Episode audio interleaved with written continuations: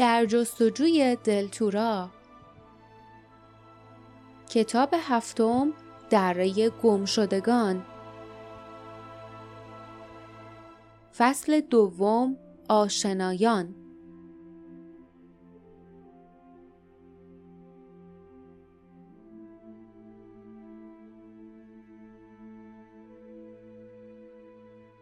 صبح دیر وقت باردا از خواب بیدار شد.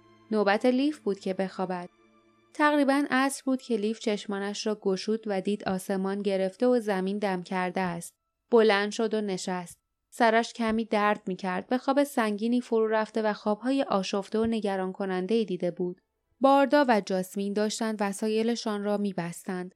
باردا گفت به محض اینکه آماده بشی حرکت می کنیم لیف. هوا تقریبا به تاریکی شب شده و اگه منتظر تاریکی واقعی بشیم تا قبل از شروع بارون راه زیادی رو نمی‌تونیم بریم.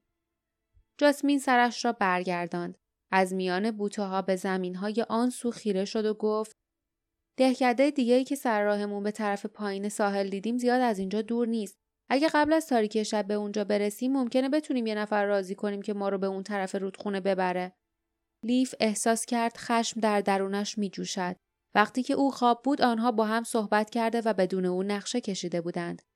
بدون تردید آنها بیصبرانه منتظر او بودند تا از خواب بیدار شود. حتما فکر کرده بودند که او چه آدم خوشخوابی است. مگر نمی‌دانستند که او چقدر خسته بود. با آنکه ساعتها خوابیده بود هنوز خسته و کسل بود. آنقدر خسته که حس کرد یک هفته خواب هم برایش کافی نیست. تقریبا بلافاصله متوجه شد که رنجشش در نتیجه خستگی است. به چشمان غمگین و خسته جاسمین و خطوط عمیق روی چهره باردا نگاه کرد. آنها هم مثل او خسته بودند. به اجبار لبخند زد و سرش را به تایید تکان داد و شروع به بستن وسایلش کرد. قبل از آنکه به دهکده بعدی برسند، هوا حتی تاریکتر شد، اما هنوز شب نشده بود. همسفران از میان دروازه‌ای که توی دیوار بود با احتیاط رد شدند. آن محل مخروبه بود. هر چیزی که از سنگ ساخته نشده بود سوخته و خاکستر شده بود. روی دیوارهایی که هنوز سرپا بودند اسامی آشنای فین، ناک و میلن را با خط بدی نوشته بودند. جاسمین با خشونت گفت طوری با افتخار اسمشون رو نوشتن که انگار پادشاهن. نه دزدای دریایی یا جنایتکار و قارتگر خوشحالم که با زجر مردن. باردا هم با همان احساس گفت منم همینطور. لیف دلش می‌خواست موافقت کند. زمانی چنین کاری برایش آسان بود. اما وقتی به خصوص به میلن فکر می‌کرد که چطور وحشت زده و داد و فریاد کنان در هزار توی هیولا به کام مرگ فرو رفته بود نمی‌توانست با چنین چیزی موافق باشد دیگر انتقام به نظرش شیرین نمی رسید. بیش از حد درد و رنج کشیده بود. برگشت و در آن مخروبه شروع به جستجو کرد. اما چیزی پیدا نکرد. در آن مکان مرده هیچ اثری از انسان یا حیوان نبود. هیچ سرپناهی هم نبود. قایقی هم نبود.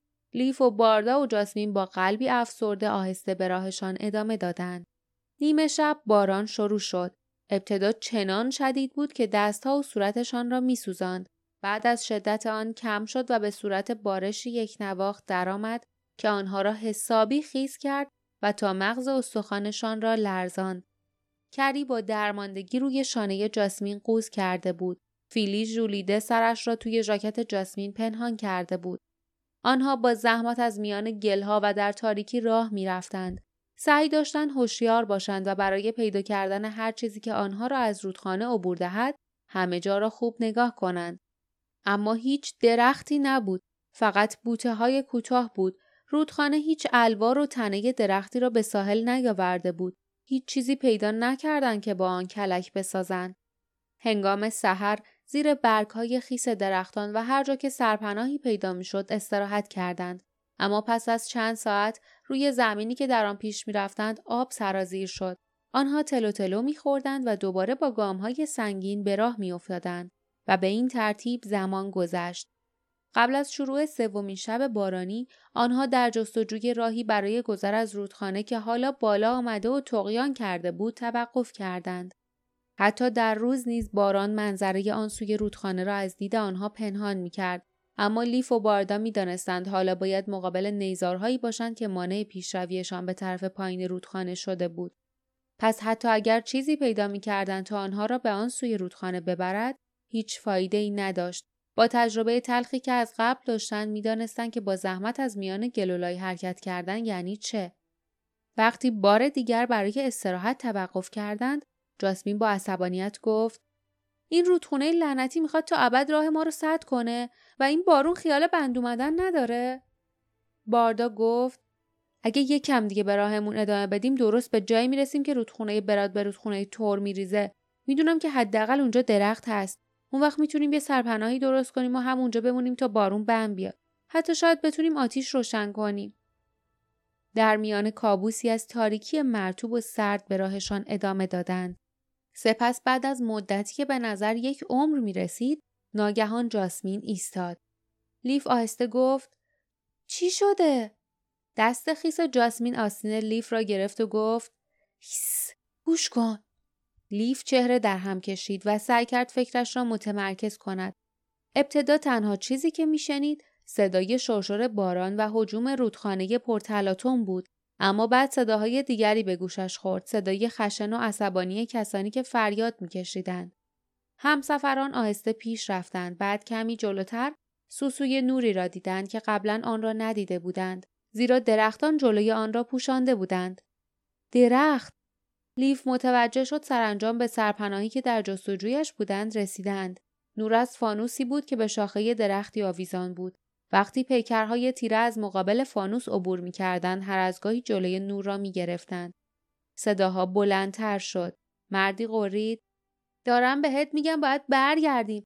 هرچی بیشتر بهش فکر می‌کنم مطمئنتر میشم که نباید راضی می‌شدیم که ناکوفین تنهایی با اموال دزدی اونجا بمونن. از کجا بدونیم که وقتی برمیگردیم هنوز اونجا باشن؟ لیف سرش را به چپ و راست تکان داد. نکند داشت این چیزها را خیال می‌کرد. آیا او واقعا اسم ناکوفین را از دهان آن مرد شنیده بود؟ نکند این آدمهای توی درختزار همان دزدان دریایی باشند که قرار بود داین را به بالای رودخانه ببرند و تحویل نگهبانان خاکستری بدهند؟ اما آنها اینجا چه کار می‌کردند؟ به نظر او آنها باید تا آن موقع خیلی از اینجا دور شده باشند. یکی دیگر از دزدان دریایی با عصبانیت گفت گرن ناکوفین صحیح و سلامت منتظرمونن هرچی هم که بگن از طلایی که بابت اون عضو بدبخت و لاغر مردنی گروه مقاومت گیرمون میاد سهمشون رو می‌خوان. آنها داشتن درباره داین حرف می‌زدن. لیف چشمانش را تیز کرد تا در آن سوی درختان رودخانه را ببیند و یک نظر بادبانهای جمع شده قایق دزدان دریایی را دید. حتما قایق نزدیک ساحل لنگر انداخته بود و داین هم توی آن بود. مردی که او را گرن صدا زده بودند فریاد زد. تو یه احمق خوشباوری رابین اگه حق با من باشه ناکوفین چیزای بیشتر از یه سهم طلا دارن که بهش فکر کنن. وگرنه واسه چی گذاشتن تنهایی بیاین بالای رودخونه؟ یعنی راست راستی فکر می‌کنی اونا از این یارو دوم میترسن؟ اونم یه عضو بدبخت و فلک زده گروه مقاومته مثل اون یکی. باردا گفت حتما وقتی بارون شروع شده اینا وایسادن. شاید جریان آب رودخونه انقدر شدید بوده که اونا نتونستن خلاف جهت برن. اونا واسه پیدا کردن سرپناه به ساحل اومدن. جاسمین گفت پس باید یه قایق پارویی اینجا کنار ساحل باشه. زنی با عصبانیت فریاد زد. ناکوفین به ما خیانت نمی‌کنن گرن. تو خودت خائنی که اینو میگی مواظب دهنت باش. یادت میاد چه بلایی سر میلن اومد؟ صداهای دیگری با عصبانیت پچ پچ کردند. مرد پرخاش کرد. آهای افریته منو تهدید نکن. حافظه خودت کجا رفته؟ یادت نیست که یکی از زندونیایی توی غار به ما گفت که فین دزدکی جواهر بزرگ پیدا کرده؟ اگه راست باشه چی؟ رابین با پوزخند گفت جواهر پیدا کرده اونم توی هزار توی هیولا. آها آره احتمال زیاد مطمئنم. ببینم گرن عقلت پاره سنگ برمیداره. چطوری می‌تونی این چرندیاتو باور کنی؟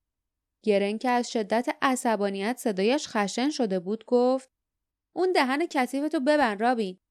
خودت دهن کثیفتو ببن احمق خیکی. صدای قرشی شنیده شد و بعد جنب و جوشی ناگهانی و وحشیانه و ناله ای از سر درد. زن فریاد کشید ای بد جنس چیزی به فانوس خورد. نور به شدت این طرف و آن طرف تاب می‌خورد و خاموش شد. گرن قرید دست تو بکش تو. چند صدای دیگر هم با خش فریاد زدن. اون زن رو ول کن. بعد همین که بقیه افراد وارد دعوا شدن انگار ناگهان آن محوطه از سر و صدا منفجر شد. از میان صدای بارش باران فریادها و قرقرها صدای به هم خوردن شمشیر شکستن شاخه مشت کوبیدن و جیغ به هوا می‌رفت. باردا گفت بریم به طرف رودخونه عجله کنیم.